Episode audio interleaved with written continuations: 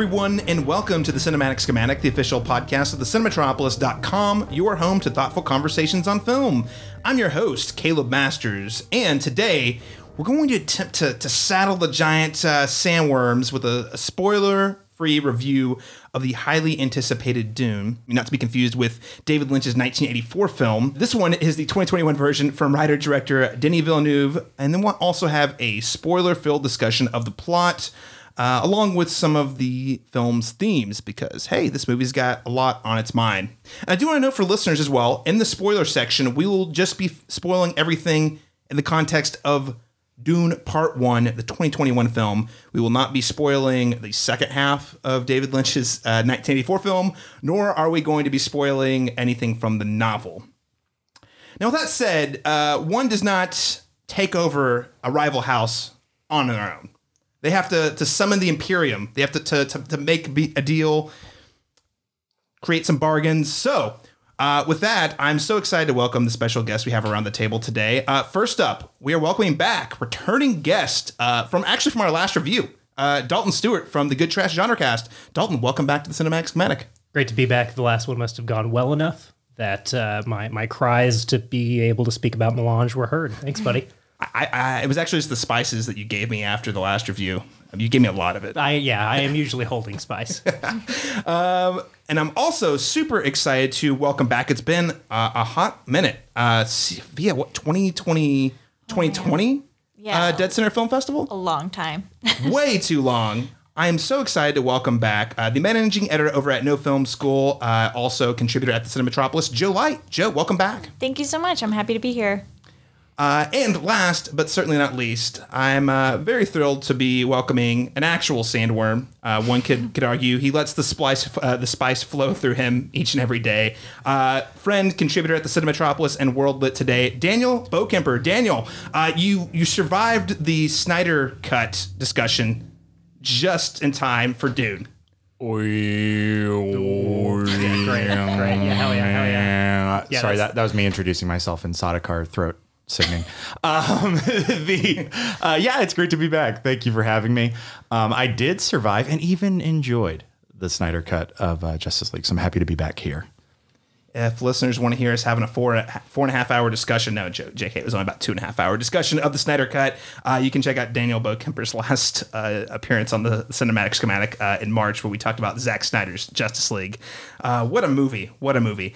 Uh, now, before we get into today's review, I did just want to quickly note, listeners, that if you're listening to the show today and you've enjoyed the conversation, uh, the best way that you can support the show is by subscribing or following uh, via your preferred podcast app, especially Apple, uh, which is still the top dog in the podcast space. You can leave us a, a rating uh, or a review; would be very helpful. Help us get discovered by other listeners like yourself. Um, uh, and also say uh, if you want to hit us up on social media, you can follow us on Twitter at the Cinematrop or head over to facebook.com forward slash uh, the Cinematropolis.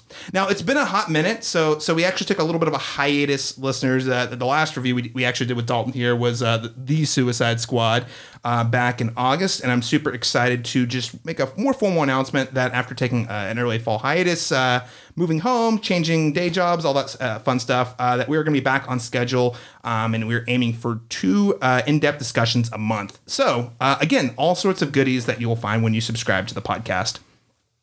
Uh, now, with that said, all the housekeeping out of the way, I want listeners to get to know each of you a little bit better. Uh, so, we're going to start with a little icebreaker question today. And uh, the question I've come up with here is uh, actually related to Dune. Because this film, I don't know if you guys noticed, is filled with so many wonderful names. They're very creative. Uh, Duncan, Idaho uh, is a great one. We get the, the House Atreus, an epic name, and who is the lead character? Uh, not Leto, no, no, Paul, Paul uh, Atreus, uh, or maybe even characters like Lady Jessica, you know. so uh, I don't know. I found it funny to have all these really incredible, creative sci-fi sounding names, and then the main character's name is Paul.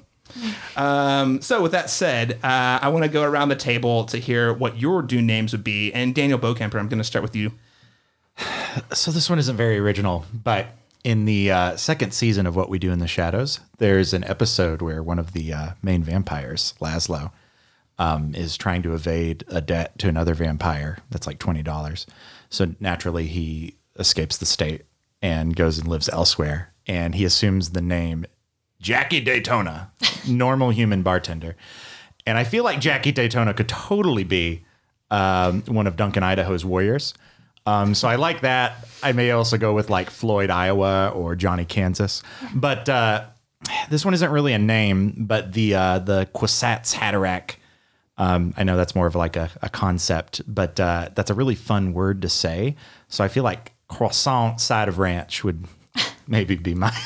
You just said like four names at me. What, what, which one did you just pick? Which one's the best? Did you pick the croissant? I don't know. I can't pick the croissant one. Probably croissant side of ranch. my favorite meal. Uh, I'm okay. So now maybe I should have changed the game. Maybe we should have done. Is it a is it a Dune name or a porn name? I'm not sure. I don't know. Yeah, it could really both, go. really. I, I mean, Thufir Hawat could really go either way. Oh man, you gotta. Oh my gosh. What a name! How do you pronounce that name? Go go, go Uh, one more with time. con- with confidence, yes. Thufir Hawat. I'm not going to do it again. Home. I did not. Okay. that character just does not exist to me. I just. So so Daniel is a man of many names. You gotta pick one, Daniel. I, I cro- the croissant. Okay, the croissant side of ranch. Croissant side of ranch. You gotta say the whole thing. croissant side of ranch. All right. Jo Light, what is your Dune name? Um, I really like that episode of What We Do in the Shadows, by the way. Um, I was talking about this with my husband, and we were joking that I could be like the femme version of Keanu Reeves' character in like the Dune universe, where he was in Point Break. I could just be the Johnny Utah of like Yes. of like the Dune universe. You know, Johnny Utah would fit right in Yeah. to Dune, but basically. Duncan Idaho, Johnny Utah. Oh my god. Dalton Stuart. You got to top Johnny Utah, man. He's your boy Keanu. I, you know, I love him. How do you feel about Worm Spiceman? Worm Spiceman. See that, that that's appropriate because it's just on the nose enough to feel like it fits. Yeah, Yeah. Worm yeah. It's, Spice- it's just just in the realm of Dune enough. I like it uh, because uh, with a lot of the the genre films, it's they, they it's like they run out of names and they either get really lazy like uh, Lady Jessica or they get really on the nose. Either way, it's still part of the charm. I think. Um, I am gonna go with uh, Jackson, Minnesota, not to be confused with with with. I you know there probably is a Jackson, Minnesota somewhere, but I just was like name generator. What's what's a, a random like uh, kind of like strong last name? Make that the first name, and then go with the state in the United States of America. So Jackson, Minnesota. That's a guy. Someone out there has that. Name. That's a guy. yeah. I didn't want to spoil the sequel, but Jason Duncan Idaho actually has a brother, guys, and. Uh, Okay, well, this has been a lot of fun, uh, listeners, and uh, maybe you have a Dune name that you'd like to share with the Cinematic Schematic. Uh, you can let us know by tweeting at us at the Cinematrop on Twitter, uh, or hitting us up on Facebook at facebook.com forward slash Cinematropolis, or emailing us the Cinematropolis at gmail.com. All right, uh, but let's get on to the, the main event here. Let's dive into our spoiler free review of Dune Part 1.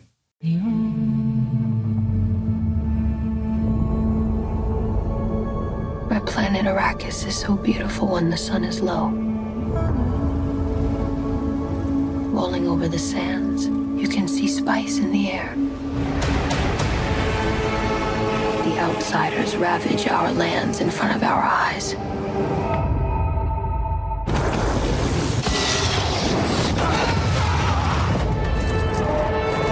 Their cruelty to my people is all I've known. What's to become of our world?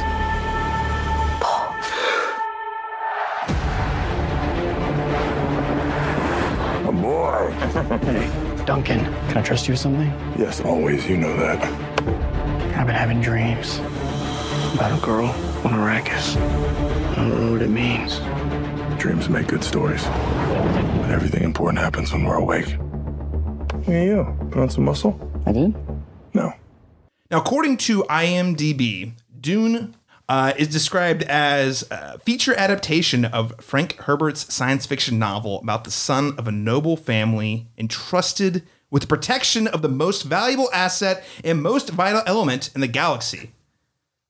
Man, I hate IMDb synopsis. Sometimes they're home runs, and sometimes it's like they just like had a bot create it for them. Yeah. They describe the novel sort of. Uh, so that, ladies and gentlemen, is Dune Part One. Uh, I want to stop here because we are going to be talking about part one again because, surprise, if you're listening to this and haven't seen it in the theater yet, you probably don't know that it's Dune Part One. Uh, we're going to get into that more uh, in the discussion. Now, with that said, I want uh, listeners to know a little bit more about our relationship. Obviously, uh, there's a popular novel that the film is based on, as well as uh, David Lynch's 1984 film. So, Dalton Stuart, uh, to give us a little more context here, could you tell us exactly a little bit about your relationship with Dune heading into Dune Part One? Yeah, I'm a I'm a recent convert to the majesty that is Shai Hulud. Uh, I just recently got into Dune, but I liked it a lot. Yeah, yeah. In anticipation of this film, I, uh, I read the novel. Uh, I listened to the novel. Let's be honest. Uh, this last year, and man, did I really like it! And I tried to jump immediately into Dune Messiah, which is not something I would recommend. it's, a little, it's a little too dense to do back to back. Uh, But I am now back into Dune Messiah. Uh, I've seen p- bits and pieces of the Lynch uh, Dune, but I have not seen it all the way through. Um, but yeah, a recent recent discovery for me, but have really really been enjoying uh, going into Frank Herbert's weird little world. Excellent. I think that's that. That sounds like a very healthy relationship with with Dune, uh, because if you have watched the entire David Lynch film, I wonder if you were currently living in a fever dream. We'll get to more of that. Now, I do love the first half hour of that movie, which It's I've seen a few times, and boy, do they get some of the weirder stuff from the books. Oh, yeah. right out front and center. Oh man, uh, Jo Light, turn to you. What is your relationship with Dune? Um, I have to say that I had not interacted with it in a very deep fashion before watching a Villeneuve's Dune at all. Like I had kind of been familiar with aspects of Lynch's Dune, um, but I will say that now TikTok is serving me up a lot of Dune content. Like I'm seeing a lot of uh, Lynch clips that I've never seen before, and kind of comparing it now with the new version of Dune, um, and seeing a lot of like explainer videos that I didn't even know that I needed. Uh, in terms of like why aren't there computers in Dune and things like that. So getting more, I think, into the mythology and the world building now after having seen the film, but before then, really had not experienced a lot of it at all. So you went in totally fresh. You didn't know a lot about the novel or the previous film. Yeah, I hadn't read it at all or anything. It's fantastic. fresh perspective there. Daniel Bokemper, what is your relationship with uh, Dune? Yeah, kind of similar to Dalton's actually. I read Dune, I believe, in anticipation of this film in 2018 for the first time. Um, definitely enjoyed it. Uh, I I also didn't watch David Lynch's version of Dune until shortly thereafter. Um, but I had seen like bits and pieces uh, throughout my childhood and thought it was cool. I just didn't know it was you know a movie like in its entirety. I always thought it was just like a television series or something like that. And then rediscovering it later in life. Um, I, I, I, I do enjoy Lynch's version, um, knowing it's not like particularly good. Um, I think it's super imaginative and a really good example of how not to adapt something. Um, but but yeah, I, I would say Fringe. I haven't read anything beyond um, the first Dune, but I did have the entirety of the series spoiled for me on a uh, like a four hour YouTube binge. So you know, as one does, Right. Really, in, in the year 2021. I no, I think um, my, experiences are similar. So I read the novel uh, when I was 15, so it's been you know 15 years, dating myself a little bit since I've read it. So um, I also had I didn't read past the first novel, but I had a good friend who had read uh, all of them that were out at that time. I think his son was still putting out more sequels at that time or spin-offs at that point, point in time. Uh, so I know like the gist of I know the first novel real fuzzy and I know the gist of kind of like the the larger series, but um you know, it's funny. David Lynch's Dune. I don't know if I've ever watched it start to finish. I have seen the first half of it many, many, many times. And I have seen the second half of it a couple of times when it is like, you know, because that was one of those movies that would play on the sci fi channel all the time when I was a kid. So I catch bits and, bits and pieces of it. And recently, uh, me and my girlfriend Lauren uh, turned it on just to, to see. And sure enough, I made it about 45 minutes in before I passed out. And I was like, I already feel like I'm in a fever dream. It's just such a interesting film. I, I actually admire it for its weirdness. Oh, yeah. But um, it's certainly not, I don't know if I'd say good movie. Yeah, probably not. Uh, David Lynch himself has disavowed himself from that film. Does he still do that? Yeah, it's it's like he hates it when people bring it up. Apparently, he just feels real real bad about the whole thing. What an old shit. Just own it. Own your mistakes. Come on. You know, uh, it's okay. We got Twin Peaks: The Return. David true. Lynch got get to, got to keep making the stuff he wanted. Okay, so listeners, now that you know a little bit about our perspectives here, I, I also want to beg the question: How did we all see Dune? Times are complicated. Some people don't feel comfortable going to the theater, which is perfectly fine. Some people are out and about. Um, so I and I know this movie in particular, uh, much like Christopher Nolan movies have historically been marketed as you must see it in the theater or you haven't seen the movie. So I just want to get some uh, perspective around the table about what our experience was with the movie. Uh, so Jo, how did you see this film? I have to say, unfortunately, I watched it at home. Even though I'm not super proud of that, I would have preferred to see it in IMAX. I would have preferred to see it in a theater because I'm kind of a purist that way. Um, but at the time, right now, I'm just so busy that thankfully, it being on uh, HBO Max, I opted for that and kind of like was able to pause it and do my work and come and go. And I know that's not the perfect way to see that, and I actually hate that I saw it that way. Um, but that's how I watched it, unfortunately, at home uh, at uh, on HBO Max. Hey, that's okay. You gotta do what you gotta do in the year 2021. I know, but I am again, as I said, a purist, and I know that IMAX is so beautiful, and that's how my husband saw it, and I'm really jealous. So I will go and watch it again in IMAX as soon as I can. You've got you've got one week until Eternals kicks it out. I know. I'm sure it'll come back though. I feel like that's one of those kind of like the Dark Knight. They randomly bring it back when they need something to, to fill the IMAX screens. Mm. Yeah, Nothing would make me happier than to see Dune kick Eternals out of IMAXs. Oh the best thing. It'd be the best. I, I actually I can secretly dream. hope I can that happens. Yes. Uh, Dalton Stuart, how about you? Um, I caught a matinee 4DX, which I had never seen. before. 4DX? Yeah, so, I So got you to smelled the smell- spice. I smelled the spice. Oh I went home with my shirt stinking of spice. uh, yeah, look, I mean, Jo, to your point, it's hard to go see a movie, especially when it's oh, almost three hours long. You got to build your whole damn day around going to see Dune. Um, which is why I didn't see it at IMAX. There just weren't any showtimes that worked out. So I saw 4DX, which uh, I don't know. I can see hating it. Uh, I wouldn't blame anybody for hating it, but that was fun. You know, it's it's a novel way to watch a movie. It's not something I'd make a habit of. Did you ride the sandworm? Well, I mean, I don't know. We don't. We can't get into spoilers here, Caleb. I mean, there's sandworms in the movie, and you're okay, fine. Note how Caleb at the start of this said saddle the sandworm and then spoiler free in the same like sentence. Really, the Listen, same phrase. Listen, you guys are taking my joke way too literally.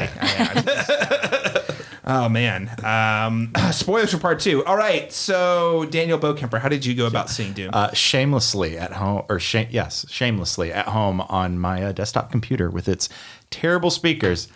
Uh, I I don't think a the quality of a film is defined by how you see it, just as long as you do see it. But I will admit that Dune, especially, probably does benefit from the IMAX experience. Especially, we'll get into like you know how it how it presents a sense of scope. And I really think, yeah, I probably did miss a little bit of that at the at-home experience, but yeah, do what you got to do. And I I'm pro access. So I'm glad it's accessible. I do feel like um similar to Jo, I do feel like I'm missing just a little bit.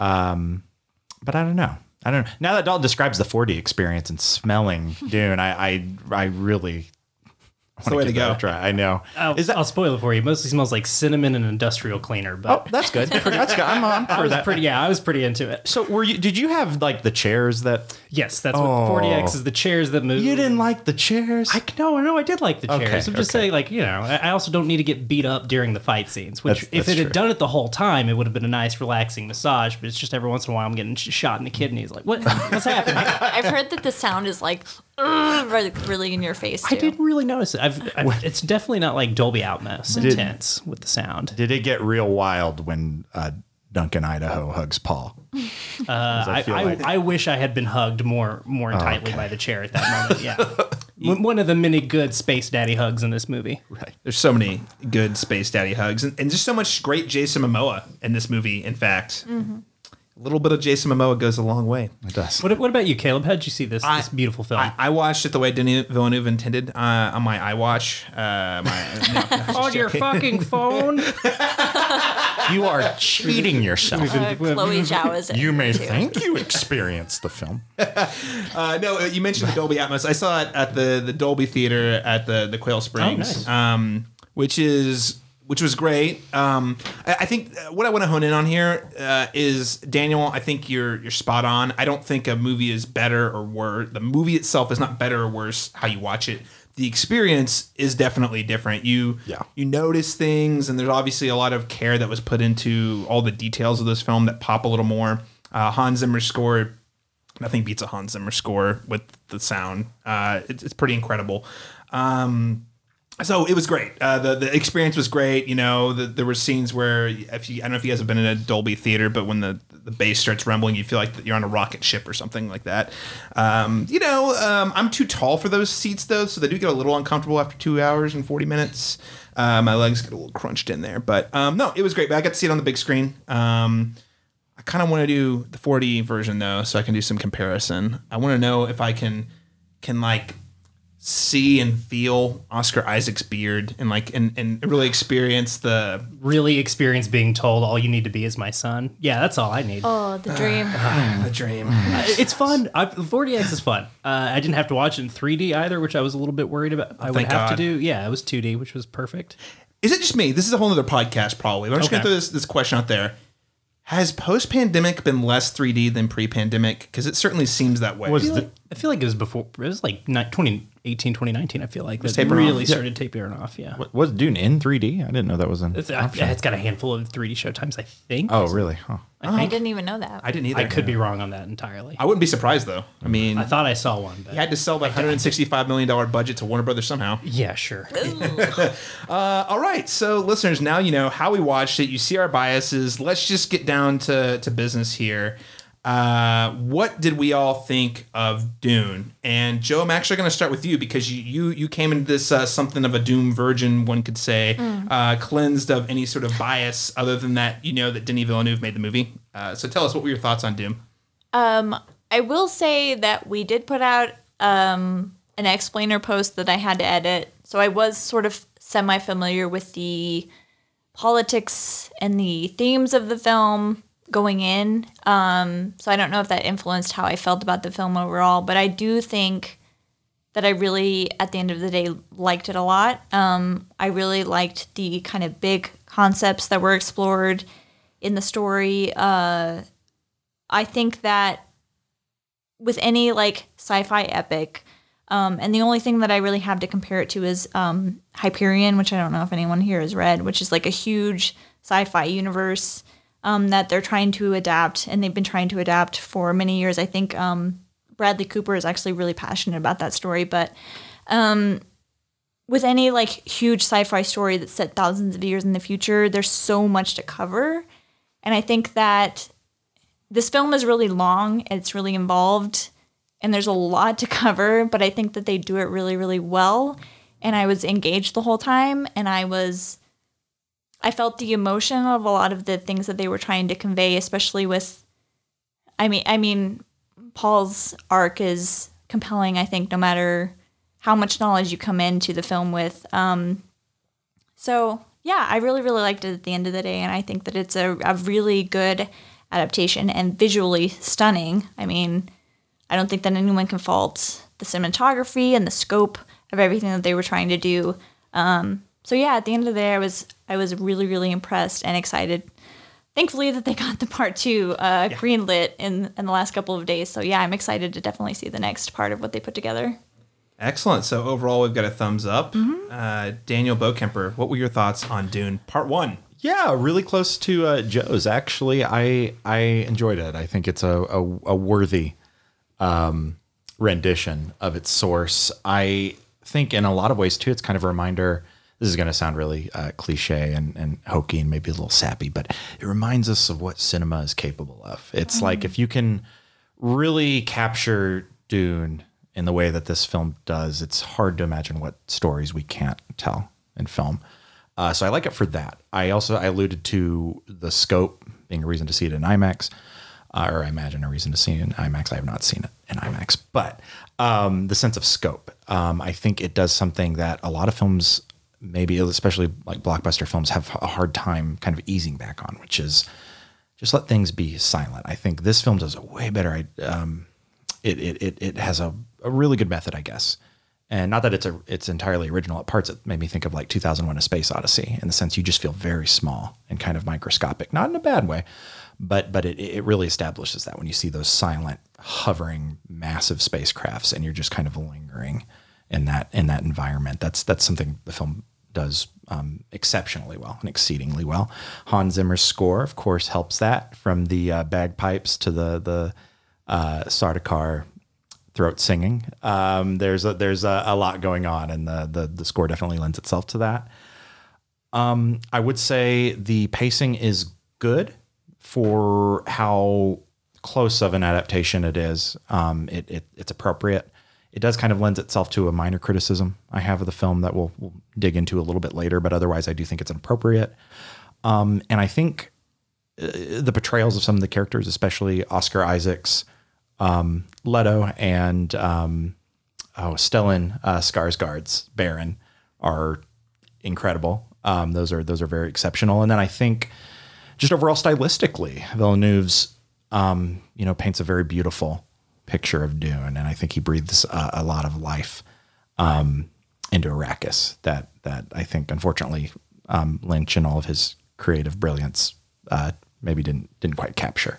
Um, maybe because he didn't have the technology for it. Yeah, yeah. They were You know, 1984 thing. was a lot He- different He than did, yeah, 2021. Exactly, exactly. So no, not not a real slight, but overall, um, yeah, I, I I liked it. I'm very glad um, this film is the way it is because it could have gone very, very, very south. Like, um, This, yeah, I mean, we should probably mention this book has been called Unadaptable several times. Yes, uh, in the past.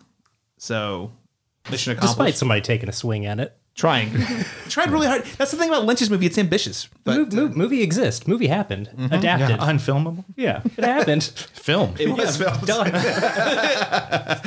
Oh gosh! All right. Well, Dalton Stuart, let's turn to you. What did you think of Dune? Big movie, big Caleb. I love it. it's so good. Oh my god, it's beautiful. The production design on this movie. Are you kidding me? It's brutalist and gothy and mythic and ah, it feels special and important. Like again, I you know it is.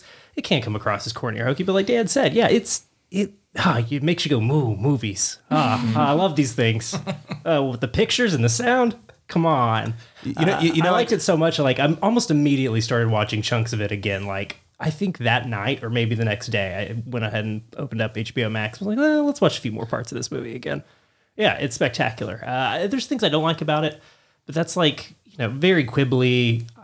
Denis been thinking about making a Dune movie longer than I have, obviously. But there's some stuff that's just like, well, uh, there's some stuff I'd have liked to have seen. You know, there's some some themes that I would have liked to have spent more time with. But as Jo alluded to, like the emotions in this movie do not get lost. And I feel like that's such a, you know, Dune for all of its politicking and people thinking and, and trying to outmaneuver and outsmart each other. It is a lot of very emotions forward uh, story. Um, and, and I think that that gets captured really well. I mean, uh, oh my gosh, Lady Jessica, played by Rebecca Ferguson. There we go. Uh, my brain failed me for a second. Rebecca Ferguson just throwing heat this whole movie Oh, yeah. she's so good. dude just with with her face just like the littlest things community and that's that's so much of dune is people's internal monologues or them thinking about what other people might be thinking about and the movie uh, so successfully uh, gets this cast just dialed in uh, that, that you are getting those nuances of performance in, in really small ways in a movie that's not talky like again a, a book full of dialogue is mostly experiential which i think is a hell of a challenge uh, to take such a dense text and make it all about sound and visuals. I, that's very impressive to me. Yeah, absolutely. And I mean, I think that's one thing. Um, that's, I, I'm real glad you pointed that out because one thing that that Lynch's film fell victim to was just long exposition dumps that were inside someone's head that they just you heard it was an internal monologue in the film, which is internal monologues just are inherently hard to do well. Sure. Um, versus this film, though, you you know they gave us what we needed to understand the motivation, but the characters wore those motivations, those emotions on their face with the acting and the way they would sort of position things. So I think that's a great call out.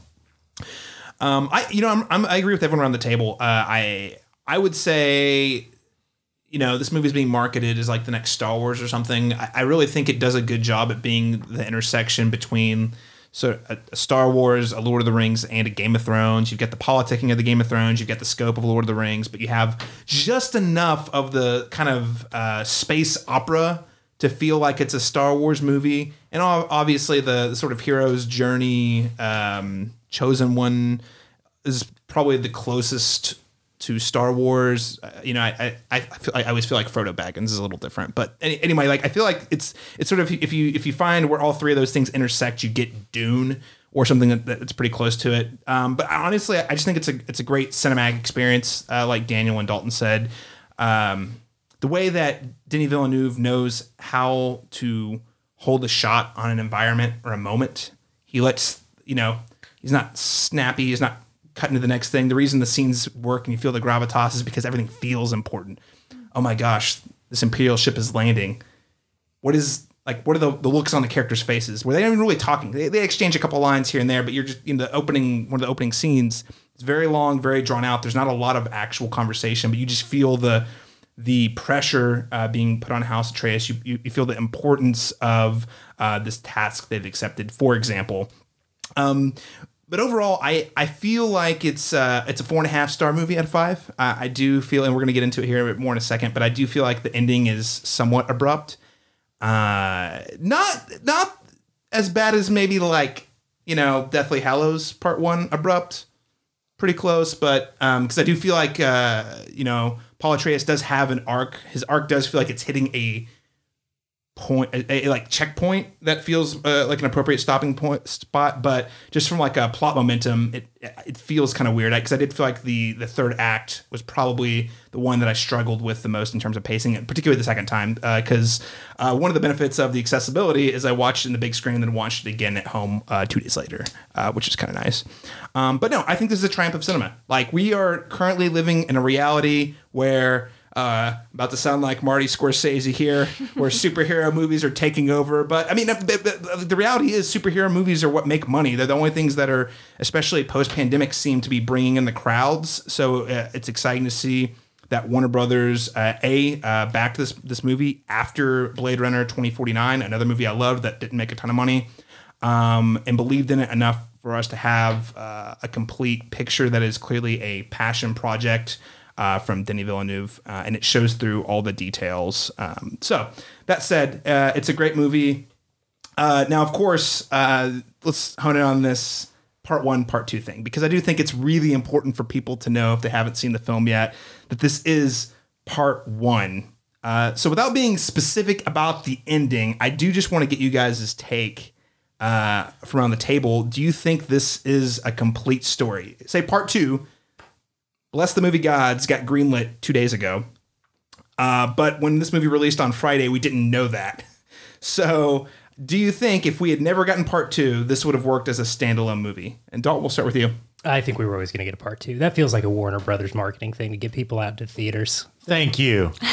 no, I mean it's just so big. It, right. It's so much movie. They built so much shit. Look at all this movie. Yeah, that's exactly it. I, I feel like there's no way. Now, it would have been funny. Yeah. Oh my god, it'd been so funny. As much as it would have made me sad, it would have been cosmically funny in a, just a weird and sad way.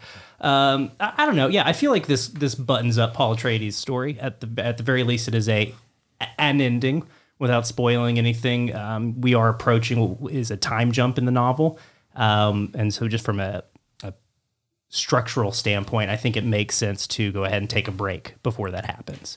Um, I, ending your movie on the line, this is only the beginning, is a big swing. Yeah. And I think that, that is cool, and I like it. Very cool. Very cool. Just, uh, just, don't put that line in your trailers. Yeah. Come on. Well, that's, so, Caleb, you've alluded to this.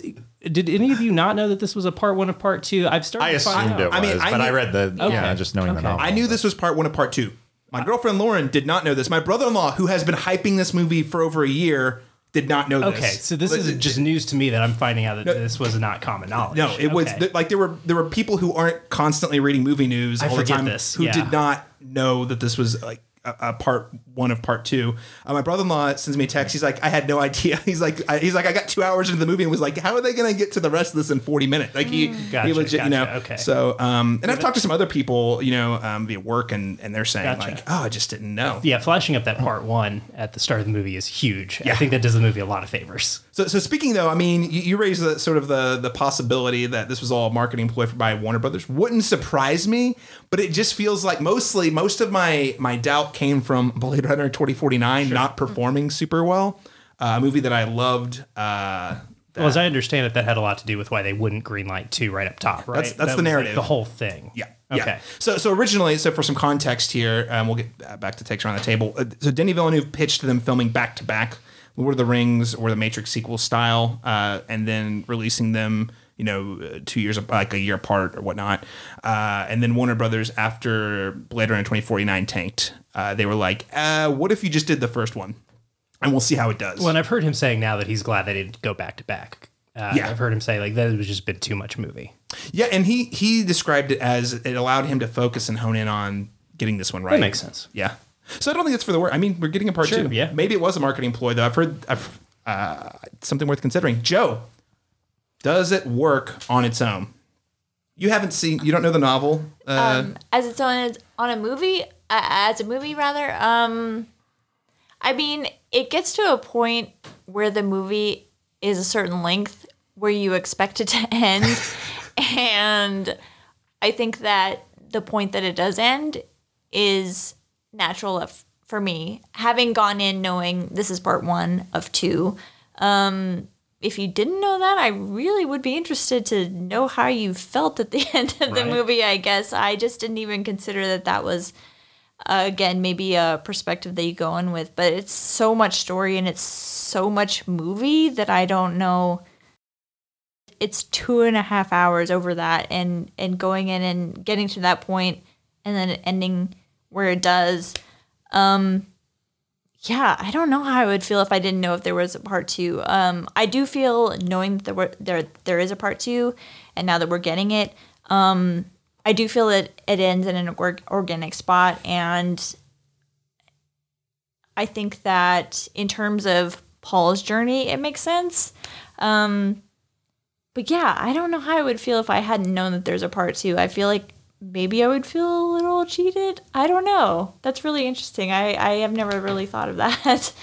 I just I just wonder why they didn't market it that way. You Yeah. know, maybe it's because they maybe that was part of the whole marketing tactic to get people out. Like this might be the only Dune you get, sort of thing. I feel like the marketing is really interesting too because I've seen people who have pointed out that Zendaya's involvement is so minimal. I think she's in the film for like seven minutes, but they really, really push her as integral to this film, and she is not. So I don't know how people feel who are not like really involved in either like film news, like you said, or or just like reading about the universe. So it's hmm. yeah, I don't know. It's I don't know if I would feel cheated or surprised, but I'm happy with where it ended as a viewer in that in that world. Very curious how high school students going to see Dune feel coming out of it. Yeah. Truly want to get the Zoomer takes.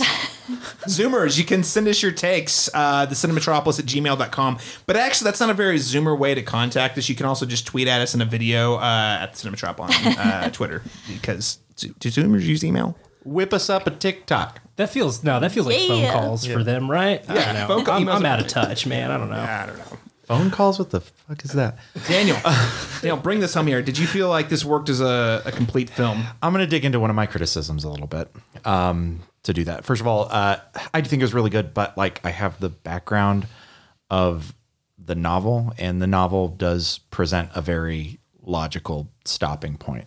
I also think one of the biggest red well, red flags, but criticisms of Lynch's novel is that it tries to encapsulate the entirety of Dune. The entirety of Dune is a like five hour movie or a six hour movie or a television series or whatever. It's not. It's not. You. Ju- I'm not gonna say you can't. Um, we've got a lot of timeline left for somebody to make a more succinct. Maybe there'll be a 25 minute Dune. Who knows? But um, it. Yeah. It.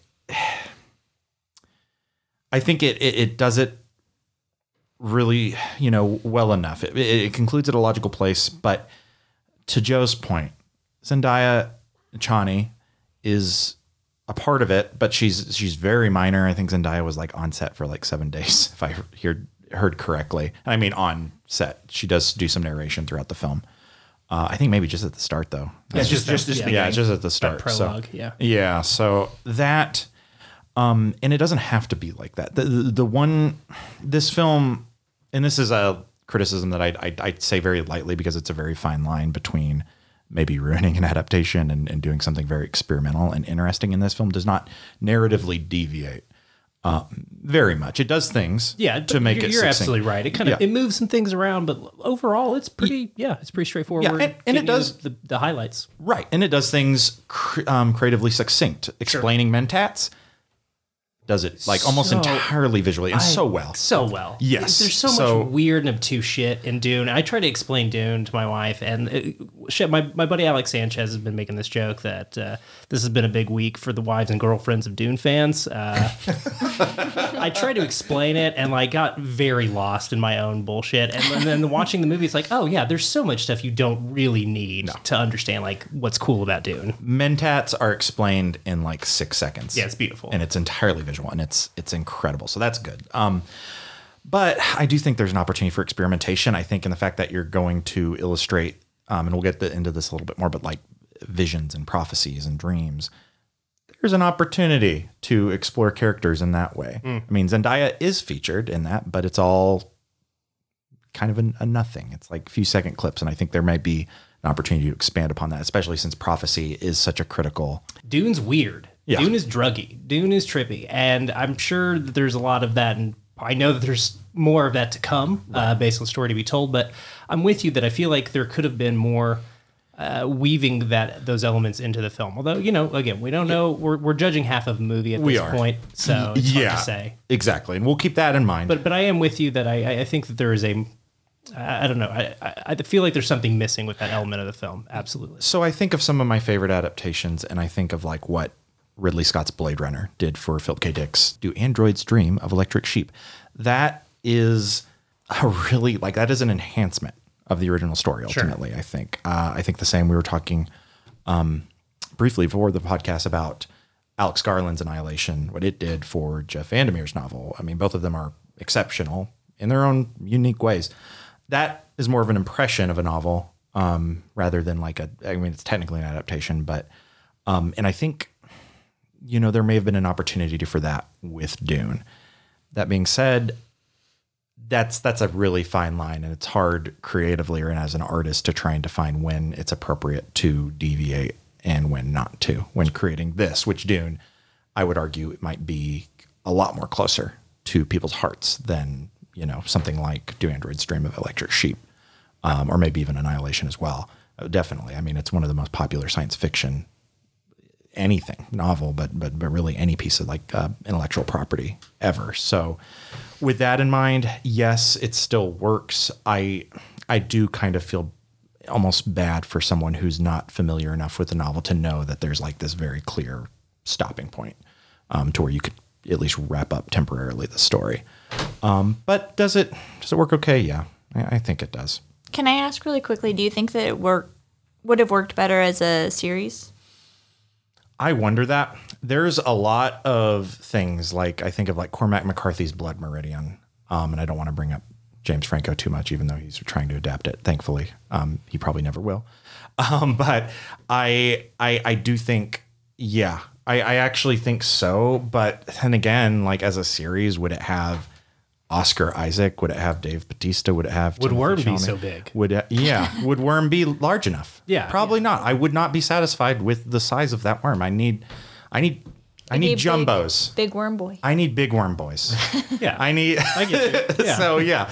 Um. So, but I mean, i in, in a world where none of that matters, we could have like the same cast. Because the other thing is that just the casting is great. Like, if we could have all that, a television series, yeah, Mm. absolutely. And can I say, almost everyone in that cast is so attractive. so dreamy. Oh yeah, There's there's a plus. there's a lot of hotness. Oh yeah. a lot of hot people put in a lot of hot costumes. Yes. Honestly, mm. yes. Come on. Honestly, even Stellan Skarsgård, he yeah, no, he's thick. could. I love that man. Right. I love that character. I love his little floating thing going on. I I I think I told my husband I was like I would be that character. Like I love him. It's like to float around mysteriously. It's Yeah. pretty cool. The Baron is cool. I like the I like a lot of choices they made with the Baron. The, yeah, there is a critical one. There's When we- critical when one. we get into the spoiler one. That there's one that's like Sure, but there's it Good, could have been but- extremely fat phobic, and I don't think Yeah. it comes across that way at all. No, like he just comes across as big and mm. scary. It's o- overindulgent, you know. Yeah, A, a little bit, sure, but like it doesn't get. I don't know. There's such a fine line you're walking if you're going to play in that sort of very well trod trope. And Right. I don't think it does. Villeneuve understands that evil doesn't need to be gratuitous. Like Yeah, you can, yeah. you know. right. So Uh, one of the the big differences uh, between this and the uh, David Lynch film, I would say, actually, the approaches to the Baron. Sure. Yeah, Definitely. much more over the top and theatrical. And yeah. Uh, okay, well, I, I think you know I feel better. I'm, I'm actually going to be a lot less critical on the ending uh, because I know we're getting part two. My whole thing was like, oh my god, if this is it, it it, it makes logical sense, but it feels a little abrupt. Um, that said, I'm excited to see where we're going next. Now, um, we're going to jump into the spoilers. We have a few different themes, and we're just going to talk uh, talk about, take a little deeper dive into. But before we get there, um, firstly, is there anything else? Uh, we mentioned the cast. Is there anything else uh, as a review, spoiler free review that you would like to mention for listeners today about uh, Dune Part One? Can I just say some images that are cool? Yes. Uh, the the Sardaukar's slow fall. What just a haunting thing to see. Just cool. Um, the the Gurney Halleck led charge with the exploding ships, like hitting the ground and like you see steel buckle. Like it, it feels so tactile and real. Like and, and that's again, I feel like one of the big strengths of this movie is nothing feels too effectsy. Things feel, you know, they're using a lot of miniatures and bigatures, and like you feel that tactile element on screen. The uh, it's the perfect, and I think Christopher Nolan said this at some point this week. I think somewhere it's like the perfect marriage between practical effects and the CG. Yeah, like great the stuff. CG all makes stuff like the the shields, like the, Yeah. such a low key the, the worm is a completely a visual effect and it looks great Mm-hmm. so like he just yeah it's a very judicious use of of special effects and remembering like what they're good at and what they're not good at Mm-hmm. um I was with uh the the entire ceremony of handing the planet Arrakis over to the House Atreides like that just is full of cool costumes and And the bagpipes. Oh yes, God. Say great. slap. Hundred percent more bagpipes in this film than Yes. I expected. yeah It was great. we love it I, I also just, and I know this is inherent to the novel, but just seeing a, a film in which you're in a quote unquote futuristic sci fi universe where everyone's using swords to fight, it's cool it's awesome. I thought it was great. Love it. Uh, every time Jason Momoa is on the screen, he's not there a lot, but when he is, very good use of uh, both his charm and his uh, physical, uh, his ability to, I don't know, kill motherfuckers. I don't know. Yeah. yeah just absolutely murk people yeah sure I do want to add. Uh, I don't have um, much to add, but but to parlay off of Dalton, the as far as images are concerned, that are are still relatively spoiler free. There is a shot that involves the Baron, and he's entirely out of focus. Yeah. and he's like this, just this basically this like faceless shape, and he never comes properly into focus. I think within that shot, but that's he's his first scene right where he's No, no, no, no, steam no. bath okay Mm, later. He's um, and again, I don't want to spoil sure, it. sure, so, um, but he he's basically he's well, this doesn't spoil it. He is floating across a long table, gotcha okay and um, that that he's entirely out of focus the entire time. But it's just this amorphous, ominous shape coming basically towards you, and that image just sticks with me almost more than any other other image I can think of in Dune, um, save a few we'll get to. But uh, yeah, again, this Yeah. if he's just so good. That's why he's my boyfriend. Yeah, Again, I just think I just think Denis Villeneuve totally understands the power of lingering on it, like setting up a cool shot and Exactly. letting it just like go. Oh, yeah. not, not not cutting around and stuff. Ah, so great. Jo, anything anything else you want to add? I think that the the one moment that's really sticking out to me, I think that someone touched on it already, is just like the arrival on Arrakis and like the beat that it takes with the ship door opening and the light hitting them and the wind hitting them. Mm. It's so, as you said, I think tactile and you really feel it and you feel the weight of that moment. I think that those are the beats that really landed with me the most, where it's like you feel the importance of the thing that they're doing and why it matters to them as a family and, and to the story. So I, I really appreciated those kind of moments because I, I, I think that most other filmmak filmmakers would kind of gloss over that and move through it, and it wouldn't be like a beat like that in, in a story like this. Right. No, I, I think I, I think you hit the nail on the head there because uh, bring it back to the cast. The, the other thing I would add there, and it relates to what you just described, is the fact that they're able to quickly establish extremely believable relationships very shorthand, very quickly. Like I believe, you know, um, Paul Atreus and Leto Atreus of that relationship in one scene. You just really feel it, you know. You know what you're making me think of right now is uh, Seven Samurai. The way Kurosawa just like it's, it's got a huge cast Yeah. it has to get through, and each scene like so quickly and economically establishes who each person is, and I think Dune manages to do that. It's a big cast. Yeah. there's a lot of characters to like explain, and it does so so judiciously. I, it's it's wild. Yeah, yeah, absolutely. So, uh, listeners, of, of course, that's going to bring us to our grade uh, of the film. Um, I, I moved away from just for listeners who've been tuning in for a while. We moved away. We're moving away from the how would you watch it stream theatrical because uh, post pandemic it's a lot more complicated. So we're going to give this uh, a rating of an A, B, C, D, uh, F scale. Uh, so Daniel Bokemper, I'll start with you. What letter grade would you give Dune Part One? Um, I think B, with the caveat that knowing part two is eventually coming, it may appreciate a little bit. Somewhat similar. To, I've, I've seen this discussion too. Um, you know, the Fellowship of the Ring. That that film I think gets a little bit better um, as a part of a series. So I, I do think this has the opportunity to appreciate it. Um, so again, I, I'm thinking a solid B with an asterisk. Um, I will say, is it Villeneuve's best film? No, that's that's Arrival. I think pretty clearly. Um, is it one of his best? Interesting. Do you? I will say. Uh, I'm okay, a twenty. I'm a twenty forty nine guy. I, that was what I was going to say. The second best, um, it maybe between, you know, Dune Part One and Blade Runner twenty forty nine. Sure. And I'm still chewing on Blade Runner twenty forty nine. I, I I have not. I don't even know if I'd be comfortable giving it a, a letter grade so much. So, but I do think Arrival maybe is just a, a, a tad better. I feel more. Um, I feel like that film resonated with me a bit more. I should say. I think they're both great for different reasons. Um, I think uh, th- that's this is where the power of the uh, the IP comes in, and you're like, but I love Blade Runner, so I That's- like I like 2049 just Right. that much better, just because I have the history with it. Because Arrival, I think, is a masterpiece, absolutely. Yeah. So that's a whole other discussion. We can also name off our favorite uh, Denis Villeneuve films because, in my opinion, he hasn't made a bad film yet. At least not that I've seen. Uh, Dalton Stuart, what letter grade would you give Dune Part One? Yeah, I, I, similarly to Dan, I feel I feel like it's fair to kind of give give its grades with caveats, just because there is a whole second half of this movie coming. But yeah, like a B plus feels strong. The cinema score was an A minus. I feel like audiences pretty much got it right. Like, there's a lot to like about this movie, and uh, I, the things that there are to quibble about with it are like minor or to be seen if we got to be mad at the movie, right? Like because we could we it could depreciate as well as, as easily as it could appreciate. But I, I suspect if uh, the bar that's been set by this first movie is matched by the second movie, I'm sure we'll be talking about both of them for years to come. Yeah.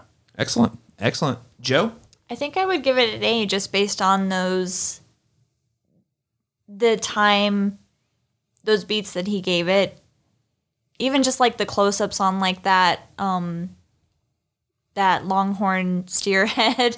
like just those small moments that didn't have to be in the movie that are in the movie to give a little bit of humanity to everything that's going on. And and just again, I think the scope of it is so beautiful. The score is beautiful. I think the performances are beautiful. And as someone coming into it not having read the novel, I think that I can appreciate a lot of what it's trying to do from from an adaptation standpoint as well as a filmmaking standpoint. Just it's so impressive and it's so big and it's so beautiful that I think it's it's going to be one of the big sci-fi movies that we continue to talk about for years to come for sure. Oh yeah. Absolutely. Um, I would say I, I'm aligned with Jo. I'd give this an A. I mean, I, again, I, I felt like the ending was a little abrupt, but like the thing is, I, I felt like the, the movie was like such an A plus plus, an A plus plus in most every other area. The, the cast, the visuals, the filmmaking, the attention to detail, uh, the way they are able to immerse uh, immerse the audience in the in the world. Uh, just it's something that I feel like only comes around every. I don't know, five or six years, where you just feel like you're seeing something that you've never seen before. I wanna go home and you may never see again. I want to go home and watch it again right now. Exactly. you guys didn't know the the post watch party? It was after this. At two Oh, hours, okay. we got it. Yeah. Dune from the top. but uh, and, and that's the sort of thing. Like like I I really do think this movie. You know, imagine if we'd only gotten Fellowship of the Ring Part One. Fellowship of the Ring was still like an unbelievable film that you're like, how did this get made? And I feel like this is in that same vein. I don't know if it's as strong as Blade Runner 2049, but that movie is just a very special uh, movie. And maybe uh, with part the arrival of part two, I'll feel a little differently. Oh, I'm perfectly prepared for uh, part two to be my favorite movie I've ever seen. Sure, yeah, I'm, I'm ready. Well, and, and and and again, to what you guys said, maybe part having that part two there will only enhance part one that much more. yeah. And I, I will say, yeah, and, and Dalton mentioned something that made me think of something. If if part two is even just as good as this one, they both will be better. Like I, I, I can it. say that with confidence. All right. Uh, so, uh, listeners, go see this movie uh, in whatever means you feel comfortable or can. Uh, if it's streaming, give them that stream play. Uh, if it's in the theater, give them that box office money. Um, and just to close up before we hit the spoilers, uh, we got a two year wait. They did announce the sequel is coming out in two years, which is actually faster than I expected. Not gonna lie, uh, but Villeneuve is sitting on a script. He says, "I'm ready to go." Somehow they're gonna figure out how to get all those actors back in the desert in time to make a movie. Uh, so, in the meantime, while we're waiting, what uh, alternate movie, television show, novel, video game, or other media recommendation would you give to our listeners uh, who do enjoy Dune and want more of that sort of uh, content? Jo, we'll start with you. Oh man, I think we've already kind of touched on it. Um, Arrival, as we've all, I think we've all said, is a masterpiece. Um, I would say approach it in the with the mindset of when it came out, which was 2016, which is a very difficult time for a lot of people. um, but it's a beautiful film. It's a film about like cooperation and um, worldwide harmony. Um, but it's also just a really good story. And then I think Daniel mentioned 2001. Um, Yeah, yeah. I'm obsessed with 2001. It's such a great, expansive sci-fi story. Beautiful man versus machine. Um, I think those would be my main two. Those are two of my favorite movies I think of all time. So I would definitely point people to those. Great recommendation. Oh, one thing, 2001. The word I was looking for early, earlier. Uh, you know what Dune has in common with 2001? Majesty. It's majestic. You know what I mean? Like that. Just you feel like you're in awe of like something spiritual. That's how big it is. Uh, Dalton Stuart, what would you recommend? I, I think this movie is an excellent uh, commercial for Frank Herbert's Dune. Go read Dune. It's cool. If you like that, you should check out Dune Messiah. It's just people arguing about what Dune's about. It rules. it's if you ever read like any, if you've ever come to the end of some big portentous work of fiction and thought to yourself, "Man, I'd love to just read about people arguing about what just happened." That's Dune Messiah. It kicks ass.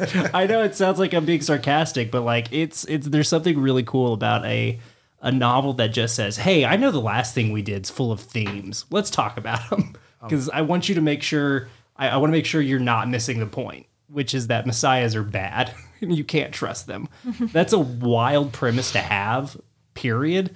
Uh, and to the dedicate an entire book to it, I think is great. So yeah, if you, if you dug this movie, you got two years, man. Like get in. It's it's wild. It's good. It- it- this is the, this is only the beginning, as Johnny tells us. I, the Dune is weird uh, in ways that are sometimes gross. You know, it's he's a guy in the '60s. What are you going to do? Uh, you know, there's not all of it's aged perfectly, but there is some big, big ideas, and uh, a lot of them are really interesting.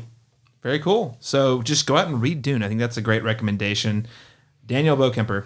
Yeah. So uh, Jo and Dalton, uh, snag Tuman recommendation. That's okay. I, I have more. Um, I think for just a film, uh, and I do agree. By the way, both of you, those are incredible recommendations. But um, Nausicaa and the Valley of the Wind. Oh yeah, I think that one Wow. uh, lines up pretty well It with this. does. in a lot of ways. yeah. Um, and it's animated, so that's different. Um, I I'll skip to video games. So there's two that stick out in my mind. If you like the beauty of uh, Arrakis, if you like the cinematography of Villeneuve, I think Journey on perhaps Why? what is it like? It's PlayStation. PS2. It's on all the It- PlayStations. yeah, it's on. I have it on three, four, and PC. five, and it's on. Oh, it's on. It's PC on PC too, Yeah. so you can yeah, and and I know they've upscaled it to like 4K and stuff, so you can get a very beautiful experience that way. If you if you just like roaming around a desert, um, and then I will say if you're more into the crazy space opera, anything can happen, wild creatures. This is so far out of our timeline, and also um, I think a derivative of Dune it would be um, Warhammer 40k, Dawn of War 2 uh, for strategy guys specifically. Most of the Warhammer 40k games are not very good. Um, that one is an exception. That whole universe feels indebted to Dune. It is. It absolutely is. Yes, and that and that's what I'm getting at. But um, and if uh, everyone's playing like Back 4 Blood right now, and they still haven't gotten their um, four-player cooperative first-person shooter fix, uh, the developers of Vermintide are coming out with Darktide, the um, Warhammer 40k inspired four-player cooperative first-person shooter thing. I'm sure there's a, a specific genre for whatever I'm describing, but that um, that's coming out soon. So if you're not uh, completely burnt out by um, playing games with your friends um, after Back 4 Blood, maybe Vermintide will uh, will uh, still be you know something to to dig into. And it's also kind of you know again owes a lot to Dune. Excellent. Yeah, I, I love the gaming recommendations. I'm going to start with a television show. Uh, if you uh, have Apple TV Plus, uh, you should absolutely be watching the Foundation TV show. It's not always a home run, but it is very similar to this, very big and ambitious. Again, not every. I, it's yet to be determined whether or not it's going to be a home run, but uh, adapting uh, a very Dense. uh, dense, sprawling, foundational, but um, novel of science fiction for the screen. It's a challenge, and so far, I'm more compelled than I'm not. and it's got Oklahoma's very own Lee Pace. That's right. He's from Oklahoma. Thank you for knowing that. Not many people know that. Oh, I, I know all the ones that are. Lee Pace. Oh my gosh. And also someone who I recently uh, was called Prestige TV Daddy Jared Harris. Oh, he One of my favorites. He's so good. So good. He's so good in everything. Yes. Uh, so excellent. If you're if nothing else, you're gonna walk away with excellent production values and A plus acting, and so far pretty solid writing. Again, I'm, I'm just interested to see how this is going to pay off. Uh, so check it out, Apple TV Plus, and also by the way, Apple TV Plus is only five dollars. And uh, I, initially, I was a little skeptical, but we've we've, we've got that. I It's know only it- five dollars. five dollars a month. Wow. and I they- steal it, so I, I would. Oh, it's okay. Yeah, I mean, if you can steal it, I mean, You should. They don't need your Apple, money. please They're don't the most take my successful podcast. uh, corporation in the history of corporations. They don't need your money. uh, please don't take my podcast. Don't take. Haley- we did not say any Yeah, of this. you can take my podcast, John. Don't touch Caleb's. He didn't say anything mean. Uh, but no, no, but seriously, yes. If you can, if you can, you know, get access to it without having to pay for it, that's great. But there's also um, Mythic Quest, which I really enjoy, and then I, I know everyone's all about the the other show with the Mustache Man, uh, played by J- uh, Jason Sudeikis. So you know, he who not shall not be named. Uh, everyone's all about that show too. But anyway, I would say of the things you can watch on Apple TV Plus, uh, Foundation, very much in the same sort of vein of Dune. Uh, for film, you guys have already said all the great ones, so I'm just going to throw out Tremors, the original, because it's lots of fun. It's got giant worms. Come on. Worms is big. Got Kevin Bacon, worms. Come on. And lastly, video game wise, I'd say uh, another franchise that is deeply indebted uh, to Dune, uh, StarCraft. Uh, probably my favorite real time strategy. Uh, very, very good game, especially StarCraft, StarCraft 2. If you can ignore the fact that Blizzard published it, uh, you know, it's a great game. Very indebted to Dune. So those would be my recommendations. All right, listeners. So, with all that said, we're going to go ahead and get into a spoiler filled discussion where we're going to talk about some of these uh, themes that are uh, present uh, largely in this film, but also uh, in the novel as well. So, if you do not want to be spoiled on Dune Part 1, go ahead and tune out now. You dismissed my mother in her own house. Come here. Kneel. How dare you use the voice on me? But I have a few different topics I wanted to just throw at the table and see what you guys thought, uh, because obviously, Dune the novel has all sorts of very influential uh, ideas uh, that have actually been borrowed or stolen in multiple other science fiction films, television, you name it. Uh, we mentioned several of them in our recommendation section. So I think a question I have frequently is, what, what can this film do differently or better than the other films that have been made since the novel came out that were influenced by the novel. And on that note, I want to start us off with topic one, uh, which is just taking a look at how this film portrays uh, the ecology and the environmentalism. Uh, now, of course, the, the 1965 novel uh, is considered one of the forerunners of uh, environmentalist science fiction. Uh, so, question I'll start with you, uh, Daniel, on this one. How does this film speak specifically uh, to these same ideas with more modern sensibilities than perhaps the original novel? Uh, you wrote a great piece on the website. Listeners can check that out at thecinematropolis.com. Uh, what do you think? Yeah, and because I want people to read that essay, I won't get too in depth into that. But um, in that same vein, I think it, not to say it couldn't do more, but I think it does do enough. Um, it has a very steep challenge. Um, I've mentioned we are in a post Wally world, um, so it it can be kind of hard to do something I think new and imaginative um, with that. With uh, when you're discussing ecology, you know, Frank Herbert, 1965, there wasn't too much science fiction that was, um, you know, tackling that subject, if any, that I can remember. Um, I do point out specific examples in my essay. I do think, you know, the the interpretation of the Baron in this film, and you know, him literally like steeped in in pitch black oil, um, is is a very telling image without you know like literally saying something. I think the reimagining of Liet Kynes is um, is a very um, you know very important distinction. I think it does kind of enhance the original message. Um, I think maybe it helps um, that that that ecologist uh, ecologist plea uh, to resonate both a bit more. And then I think there are more overt things, um, like in Arrakis, the design of Arrakis itself. We move from muted colors, but then you also have the the twinkling or the the the spice twinkling expanse that is Arrakis. And I think Villeneuve is really good at like uh, switching between um, the exhausted Arrakis and the bountiful Arrakis. Um, pretty much seamlessly. I also think the worms themselves. Um, it's a subtle redesign, but we don't have the protruding tri mandibles. We've got what looks like to me um, kind of an inquisitive eye. You, you're definitely not alone. I've seen a couple of people make that that point that there's there's a moment in the film where it feels like the worm is is watching. Yes, yes, and that I think is very telling when you have an aspect, a, a paragon of the environment, literally staring you down. Yeah. and you are the you know representative of basically what's killing that planet. So, um, yeah, to say that I think I think it does without saying much. Again, are there things it could have done? Um, of course, but I think for now, I, I think this is the modern Dune, and I think it does and protects the ecologist plea of the original.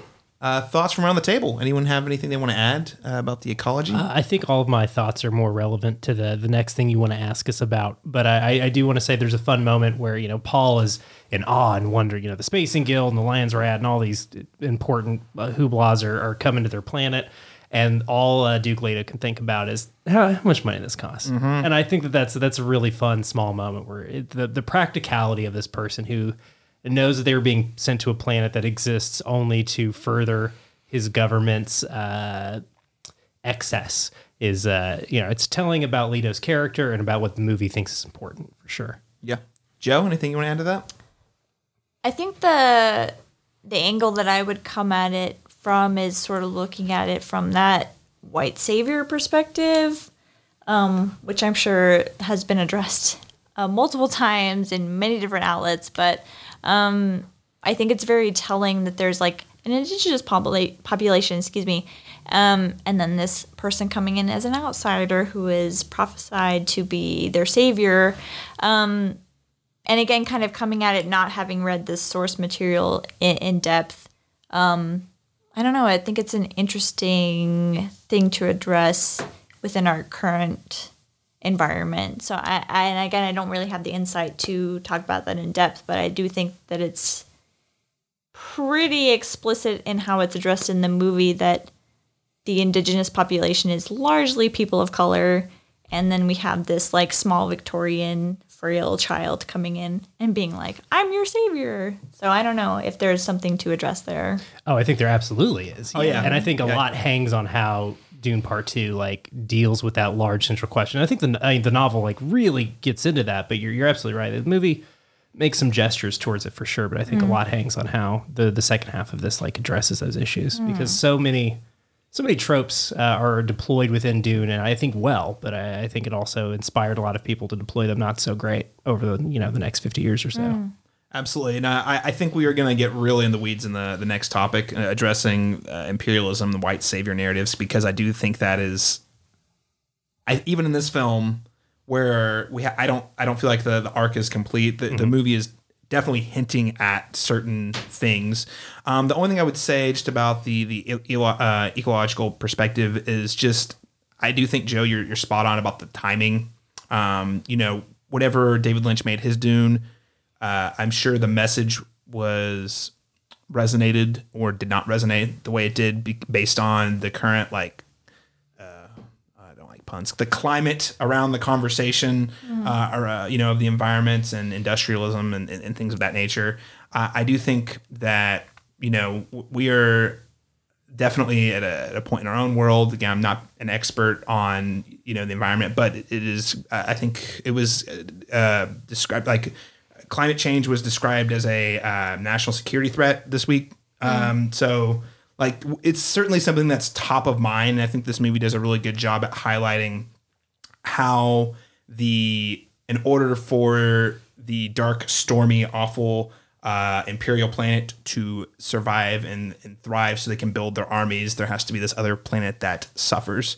Uh, but I do think it's going to take us really into topic number two, which is the one that I, I definitely think somewhat hinges on part two, but there's a lot of really rich ideas here about this idea of Western imperialism and uh, the politics of the spice, the white savior narrative. Uh, because this film opens uh, with uh, a little bit of uh, monologuing, and it's not from Timothée Chalamet. Uh, it's from Zendaya's Chani, uh, where she she asks the question, "Who will be our next oppressor?" Cut to Timmy Tay, That's right. which I think is such a great way to open the movie. Mm-hmm. Such a fabulous way to like tell you so much about what this movie thinks it's saying, which I think mm. is cool. So I guess the thing I would say here, and I- I'll open up the table, is I, I, this movie really, as I see it, is playing into the tropes of sort of the hero's journey, but it very subtly, that being one example, is sort of hinting at the fallibility of our hero. Um, also, like the way the prophecies are framed are not good. Like he, like It's he- bad. It's not like like him being a badass emperor looks w- ominous, not like heroic. Um, which I, I think there's something to be said about. What that if as well. becoming Luke Skywalker was actually the worst thing that could possibly happen to you? yes? Yeah. Yeah. and he's like afraid of it initially, Yeah. b- before you know the, the movie, Somebody please help me. right? Yeah, yeah. I mean, that's. I, I don't mean to jump ahead too much, but th- this is like such a pivotal scene in the movie is the the spice visions in the tent with uh, Lady Jessica uh, and Paul. It's so much of what this movie has to say about these narratives is in that that moment, right? Is is in in that moment where he sees the future being laid out before him, and it's terrible. It's bad. It is no good. It's a holy war that with no end. Um, and, and it's it's good that our main character like sees that and knows it is bad and knows that this is like the worst possible outcome. Uh, But yet, but that's what happens when you cultivate desert power. but yet he embraces it by the end of the film. Does he? Well, and I think that's he lean, he leans into it. Yeah, and that's yeah, and we'll we'll see how they they choose to handle a lot of other things. But it is interesting that at the very least the movie says this is something the protagonist is aware of and is having to deal with. And I think that that's a hard thing to do without beating the audience over the head with it. But I think Yeah. the movie's pretty successful. Yeah, so I mean, uh, but obviously, uh, it, this is I, I see sort of uh, the white, you know, savior narrative, this hero's journey, and imperialism very closely intertwined. Oftentimes, are closely intertwined. So in this case, uh, our hero, uh, as Jo already pointed out, is comes from a different planet. He's some white dude goes to a planet that is uh, made up of largely brown people, uh, so that they can. His family is tasked with just harnessing their greatest, most valuable resource that is their way of life, so that the imperial, uh, I guess, the empire can continue to. I, I don't. It doesn't even seem it's thriving, surviving. Like it, it, it seems like it's actually kind of on the cusp of an, a collapse based off how they frame it up. So, I mean, like, what do you guys think about this uh, idea of Western imperialism? Do you think it's handled with a, a good deal of nuance? Do you think it's still an open question by the end of the film? I, I don't think it's a very open question. I actually think um, this, I would almost say the story, but by extension, the film does a really good job at, you know, just because, and again, with the opening question of, of Chani, who will are, uh, who will be our next oppressors. The just because you're nice, just because you're maybe um, on your surface benevolent, like Leto, if you're coming in to do the same thing and use the same mechanisms and the same materials and ultimately serve the same purpose as the Harkonnens, you're not different. You you are the same. It doesn't matter Yeah, if you're nicer. You're absolutely. still you're still exploiting something. And at the same time, um, one thing I think is really funny about the film, um, I will say it does a good job of maintaining the skepticism that the like the the Fremen Fremen, the one that well, I don't want to say the Fremen Fremen, but the Fremen that are a little bit more disconnected from the city, the ones that are actually living in Arrakis, despite all being fully aware of this very, very, very specific prophecy that's like kind of clearly pointing towards one person, they're still skeptical of Paul. And the thing is, is you can't, even if you're prophesized to be this leader, if you come in and you are still just exercising your privilege,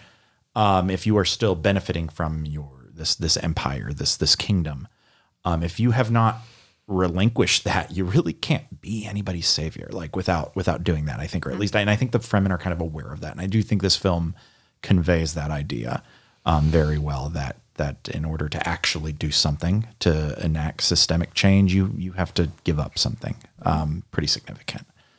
Yeah. Can I say just from like in the out the outsider perspective of not reading the not having read the book, um, the idea of like the Bene Gesserit cultivating that prophecy for political gains over such a long period is so interesting to me. Yeah, It's some of the coolest stuff, It's right? so great. Yeah. If you- like they're, it's- interesting. They're playing like 4D chess on like a grand epic scale. What's they? We don't get it in in the movie, but uh, the Baron. Actually, no, it's not just the Baron. A couple of characters say, but there's this uh, refrain in the novel: "Plans within plans." Like everybody's got things within things within things that they're trying to run on each other. And yeah, you're absolutely right. That Bene Gesserit stuff. We just like scratched the surface of it in the movie. There's a whole series coming to HBO Max. Hi, it's commercial time. But but yeah, if you if that if you found that interesting, I guess we're getting a whole series about it, which Yeah. would be cool. I imagine. No, that- Sisterhood of Dune. that whole like politicization of well religion and prophecy like you've been talking about is just like that's a whole other layer that is barely touched upon like you said. And it's just so fascinating to think about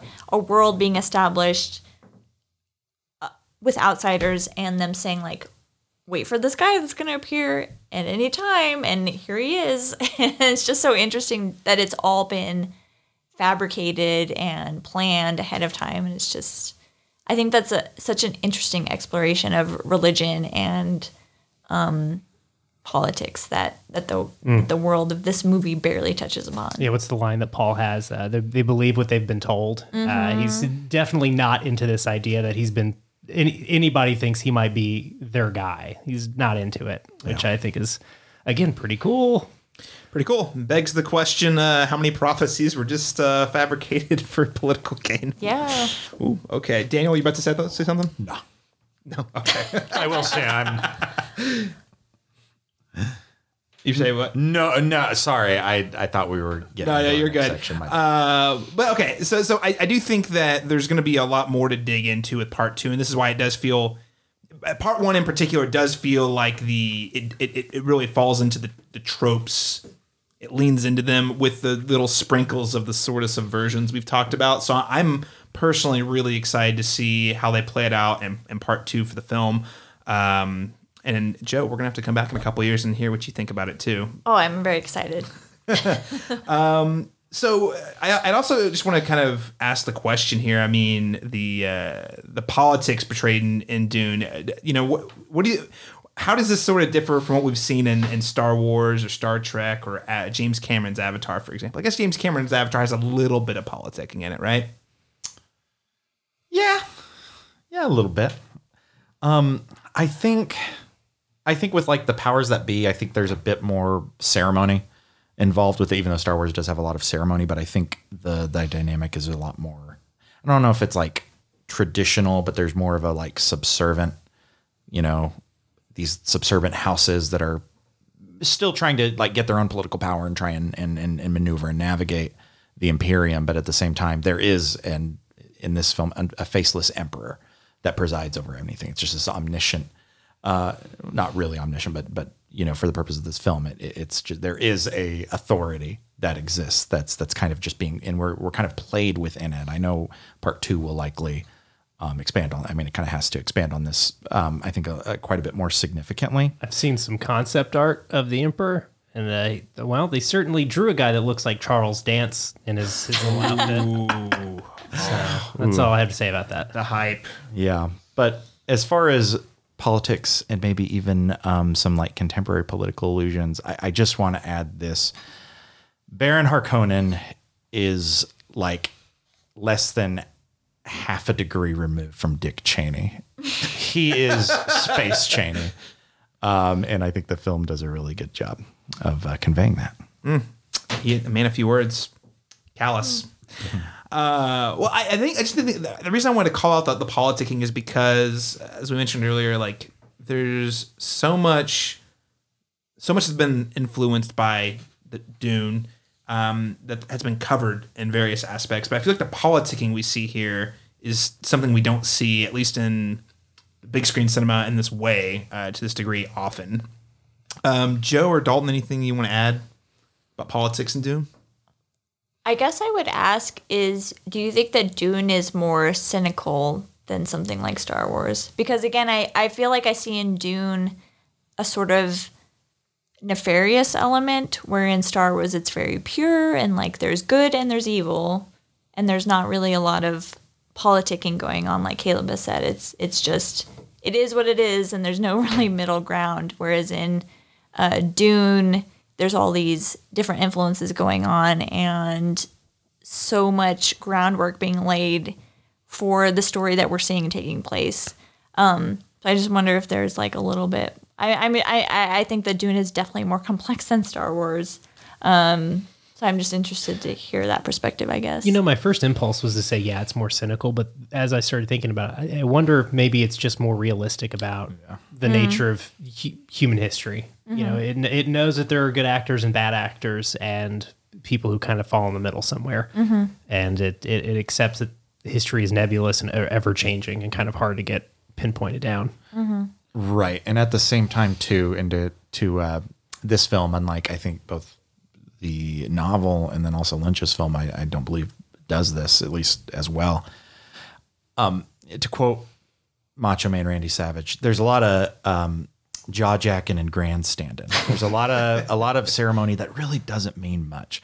And there's a particular scene where Leto, you know, well, moments before pause, kind of lamenting why how this this ceremony it's all unnecessary and it's all bullshit. And like Leto in you know applying his seal, um, confirming his obligation to go you know exploit Arrakis. He he takes a moment to just look at Paul and be like, yeah, this is all kind of dumb, right? And that I yeah, cynical, yeah, um, but also to Dalton's point, a lot more realistic, I think. And it it's it's very I appreciate it very much that Villeneuve did not just get lost in the like ceremony and the obligation and make these kind of characters that just do what they're designed to do. They can kind of see their place in the universe a little bit. They're a little more actualized, I think, and that Yeah. helps this one quite a bit. Which I feel like, I mean, there, there's some characters that I feel like we definitely don't get enough time with. Mm-hmm. Definitely get feel short shrifted. But there's just, I mean, there's so much ground to cover. Like, of course that was going to happen, but it, could have very easily been even worse than that, right? It could have very easily turned into just an action movie. But I feel like all of us tonight have kind of hit on this that it manages to preserve this core thread of like human interaction, human like interpersonal relationships. Like it still is about how people feel about one another um, in almost every scene, which I think is a hard thing to do in a movie this big. Right, and I, I love uh, that it's we get multiple perspectives. Yeah. uh, it's not just House Atreides. That would have been the easy thing to do. Okay, th- these are the heroes. These are the good guys. Yeah, there's going to be some gray water, but at the end of the day, we know they're the good guys. You walk away from this movie saying, I don't know, they might be the oppressors. We also get a lot of scenes uh, with the you know who in a lot of films we consider the bad guys. A lot of scenes where we're seeing they're scheming and they've got their own sort of like political game. Obviously, they're clearly evil. They they look they look evil. They They got a uh, weird they- spider thing. they do. but I still appreciate that you, you have moments where you're like, okay, well, here's their motivations on the table. Uh, and also, uh, something that is not really that that's always present, but not actually getting hardly any screen time in this film is the the Imperials. They're really not in the movie. We have like one scene on the Imperial planet, right? Uh, yes, uh, this the, we uh, there's a name I can't remember what it is. It's Sel- Salusa Secundus, some shit like that. Oh yeah, yeah. The Let's just go with that. yeah, the, the, the home of the Sardaukar. Yeah, we get one planet, one, and that's not even like the the No, that's like the political seat. It's just like a military prison and military planet. Yeah. Yeah, Wow. So that's not even like the main. No, no, that's just where the Sardaukar live. So, so, so it's, it's, it's, it almost feels like there's also this other unseen Yeah, there- element. The, the Emperor's not in this film at all, but yet I feel like he's the bad guy. And uh, uh, if we were going to say there's a bad guy, it's the the political mastermind who's pitting these two houses against each other on uh, another planet that's harming the indigenous people. You know? Yeah, it's kind of weird because there's Yeah, I think the the emperor could be seen as maybe the logical big antagonist. There is a character they're omitting um I think strategically from this film, uh, uh, Harkonnen. Um for, is it Foyd Rotha? Uh, Fade. Feyd-Rautha. Yeah. Um, he is not in this film at all, but he is a very, I think, a pretty strong antagonistic force in um, in Dune. So I, uh, I I suspect we'll see quite a bit more. Oh, I'm excited. Yeah. Yeah, he's he's a character that doesn't do a lot in the first half of the book, so I think it makes sense that they kind of just shifted him to the Yeah. end. Yeah, and not to spoil like what he does and how he operates, but But Dave Bautista gets a scene that would have been his, and I think it works. Yeah. yeah. Speaking of Dave Bautista, can't wait to see more of him in the ah, sequel. He gets to go full pro wrestler in one scene Oh, and yeah. just yell. so great. he, he didn't hit a Batista bomb. But I do miss him in very tiny glasses. Oh, he was tiny glasses. See, scene stealer, movie stealer. He's in one scene in Blade Runner 2049 with those things. Scene of the movie. So good. God. Uh, okay, last thing I want to talk about here, and we hit on it a little bit uh, in the review, is just the the way in which this film portrays uh, prophecy. Uh, I'm a big fan of prophecies when properly utilized, or properly is it not probably the best word, uh, when used effectively uh, in a story. Uh, and I think this one does a really good job. Obviously, we aren't gonna we, we don't see any of the payoff in this film really, and there's a couple visions early on that pay off by the end of the movie. But like the the grand scheme uh, of uh, Paul raising up this army and returning to his home planet almost as a conqueror sort of thing. Uh, and I love that they they they put in this doubt where I love they put in this doubt where you're sort of asking the question: Is this going to happen? Is it a dream? Um, and it also is sort of simultaneously driving him a little crazy. Uh, so I, I love that sort of Shakespearean approach to to prophecy. Uh, so I just want to get you guys' take. Uh, were you guys a, a fan on how Villeneuve and, and his team incorporated them into the story here? Yeah, there, there's so much a, a bigger part of the novel. Uh, at, at the point of the story that part one gets to, it feels like we, I would have expected us to get more, but what we get, I think, works really well. I think the best example, and I'm, really curious how you feel about this, Jo, just because. So we, we get a lot of scenes, or not a lot of scenes, but a, a couple of scenes where Paul is um, having a vision of this dude, Jamis, teaching him and being his friend. And then by the end of the movie, Paul has killed this guy. And so I, I feel like, obviously, I know that the Denis Villeneuve is trying to communicate to me that his prescient powers are not always 100% accurate. Is that did that work for you as far as like communicating that information? I will say I did have to look that up Okay. because I was not sure if what he was seeing was the absolute future. And then looking up on like Reddit and things, I was like, oh, he's seeing also the past and like maybe seeing like a communal memory. Um, Yes. But I did have to look that up. Um, in addition to, I think the other thing that I looked up was like, is the sandworm laughing at him? Like, so I had to look up like two things, and those were the, were the two things. Um, but I was a little confused because I was, I was not sure if the death was supposed to happen or if he had seen something incorrectly. Um, but after having looked it up, I understand like he's seeing maybe someone else's memory. Is that accurate? So I read it as, and I, I, I mean, again, it could, this is all up to what Denis Villeneuve team decided that this means. But for me, it read as like this is a possible future in which this guy does become his friend, and he's seeing the best case scenario, and that is not what plays out. Yeah. I mean, that works for me too. Yeah, I'm fine with that. Um, But it definitely, yes, in the novel, they get, especially later in the series, they get into family memory and stuff, and genetic memory. okay, cool. Yeah, Yeah. it is.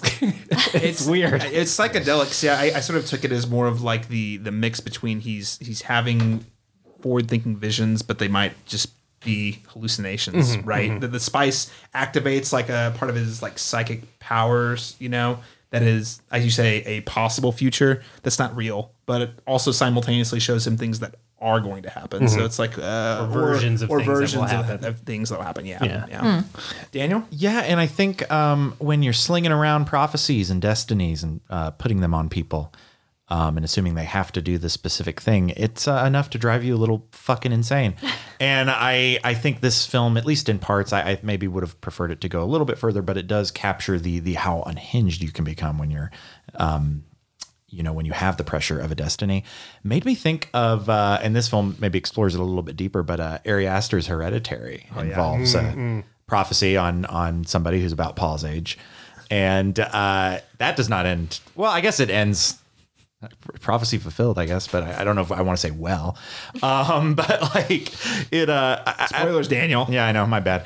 Um, hail payment, but it, um, it, uh, yeah, it's it, it, it. I think it does a really good job of, of capturing that, and I think just because it doesn't, um, give us the full scope of the the the you know the hero's journey or anything like that, it, um, it still gets the the high notes we need, and and films and stories can can capture that really well. I mean, like let's look at the you know David Lowery's The Green Knight.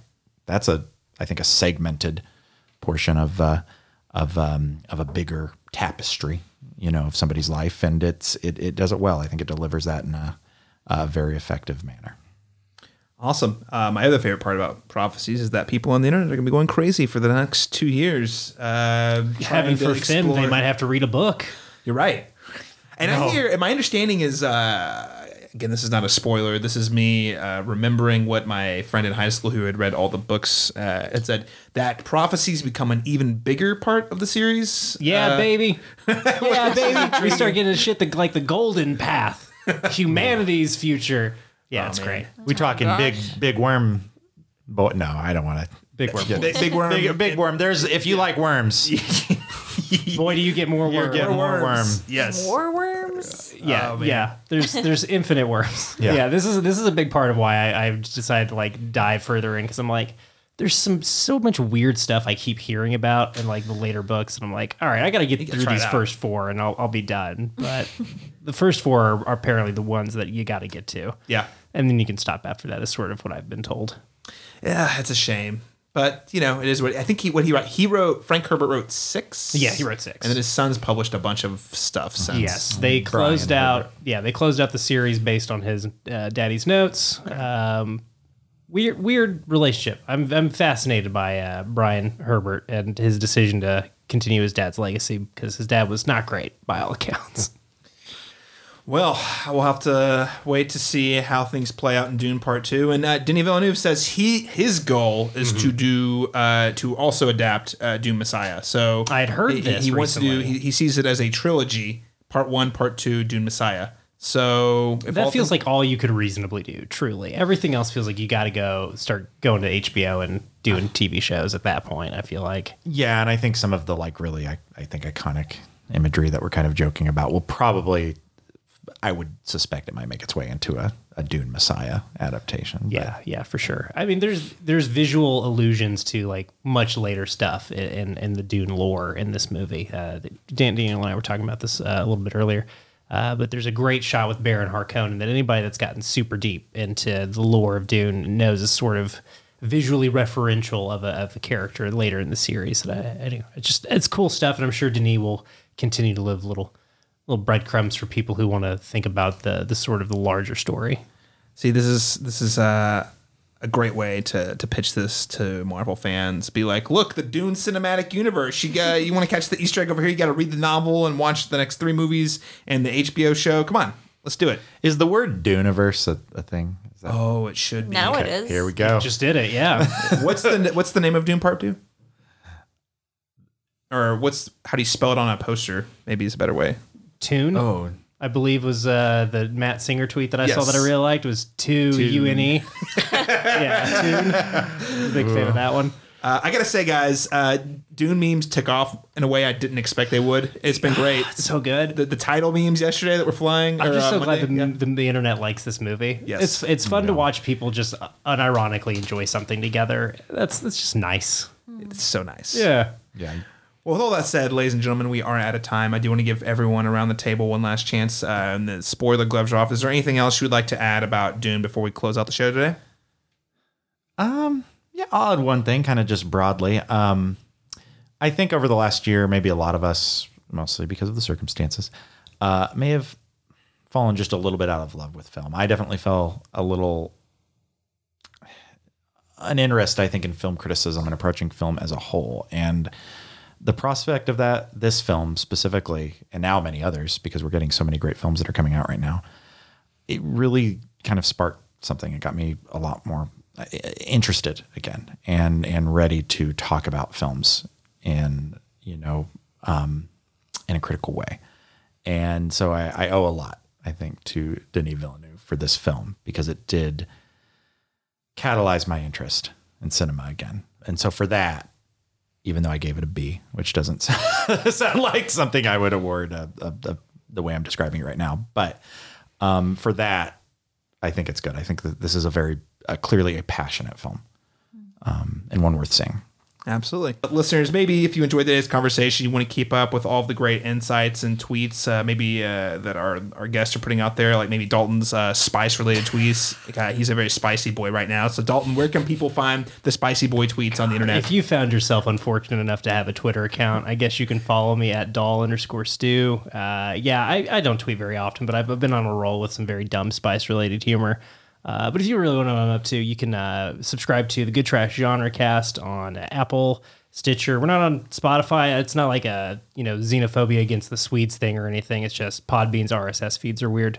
No offense, Spotify uh, lovers. I, I, that's what I use for most of my podcasts. But uh, yeah, Good Trash Genre Cast. We're, we're everywhere else. Uh, we just got done doing a, a uh, Shocktober 10. God, I can't believe it's the 10th time we've done it. yeah, this. 10 years. Congratulations. Well, this won't be 10 years officially until next September, but uh, thank you. Thank you very much. We'll be starting year 11 at that point. But yeah, it's the 10th time we've done a Halloween marathon, and we did uh, uh, a lot of the early aughts uh, horror remakes that were so prevalent. Uh, we had a lot of fun trying to go in and get deep film analysis out of some not particularly deep movies. You know, though, I, I just recently listened to your 13 Ghost episode because that's a movie I frequently think about, and it's not a good movie, but I frequently am like, that's a good movie to turn It's on right now. Got a lot of visuals lot that of- are just kind of interesting. And you guys put a really interesting because what you guys do on that show is very uh, analysis driven, much like more like the second half of this conversation today. And um, you guys made me think about it in the context of 9/11, which I've never ever done before. So anyway, great conversation, listeners. Check it out. Good Trash Genre Cast. Thanks, man. Jo Light. Where can people keep up with you and your work online? Uh, yeah, you can follow me at uh, Joe underscore lightly on Twitter, and you can look at nofilmschool.com. Um, I just did a couple of interviews with uh, horror writer directors that I'm really, really fond of. I interviewed Michael Kennedy, who uh, co wrote Freaky, which is an amazing Oh, nice. horror comedy if you haven't seen that already. And then um, Scott Cooper, who uh, directed and co wrote Antlers, which is a really beautiful horror film. Awesome. Check it out, listeners. And Daniel Bokemper, where can people keep up with you and all the things you're doing? Yeah, I can't remember my Twitter handle. So, of course, um, check me out on the cinematropolis.com alongside Caleb. Check out my most recent essay about the ecology of Dune and if the ecologist message is preserved. It is, but um, still read the essay anyway. Uh, likewise, uh, catch me in the latest issue of World Literature Today. I have a review of uh, Tahar Ben Jelloun's uh, The Pleasure Marriage. Um, it's kind of like a modern episode of 1001 Nights. Um, Very, very insightful, very um, creative, and uh, um, a little, a little grim too, unfortunately. But still, uh, again, definitely worth reading. But check out the review. Pick up copies of World Literature Today wherever you pick up your uh, uh, international literary magazines. Every Everywhere, everywhere, pretty much 7-Eleven, I guess. I don't know. Excellent. Uh, check that out. That's World Literature Today. Uh, of course, you can find me um, on the internet over at thecinematropolis.com. Uh, we were, as I mentioned at the top of the show, we're on a bit of a hiatus while life circumstances uh, recalibrate a little bit, but we're going to be back with uh, at least two podcasts a month uh, here for the rest of the year and into next year. Uh, and uh, hope to get some more essays up on the website here pretty soon. So uh, that's at thecinematropolis.com. Uh, you can also find the Cinematropolis on Twitter and Facebook. Uh, or you can find me personally on Twitter tweeting about uh, films, video games, all the pop culture nonsense that I love. Um, that's on Twitter at C Masters Talk. That is letter C Masters Talk.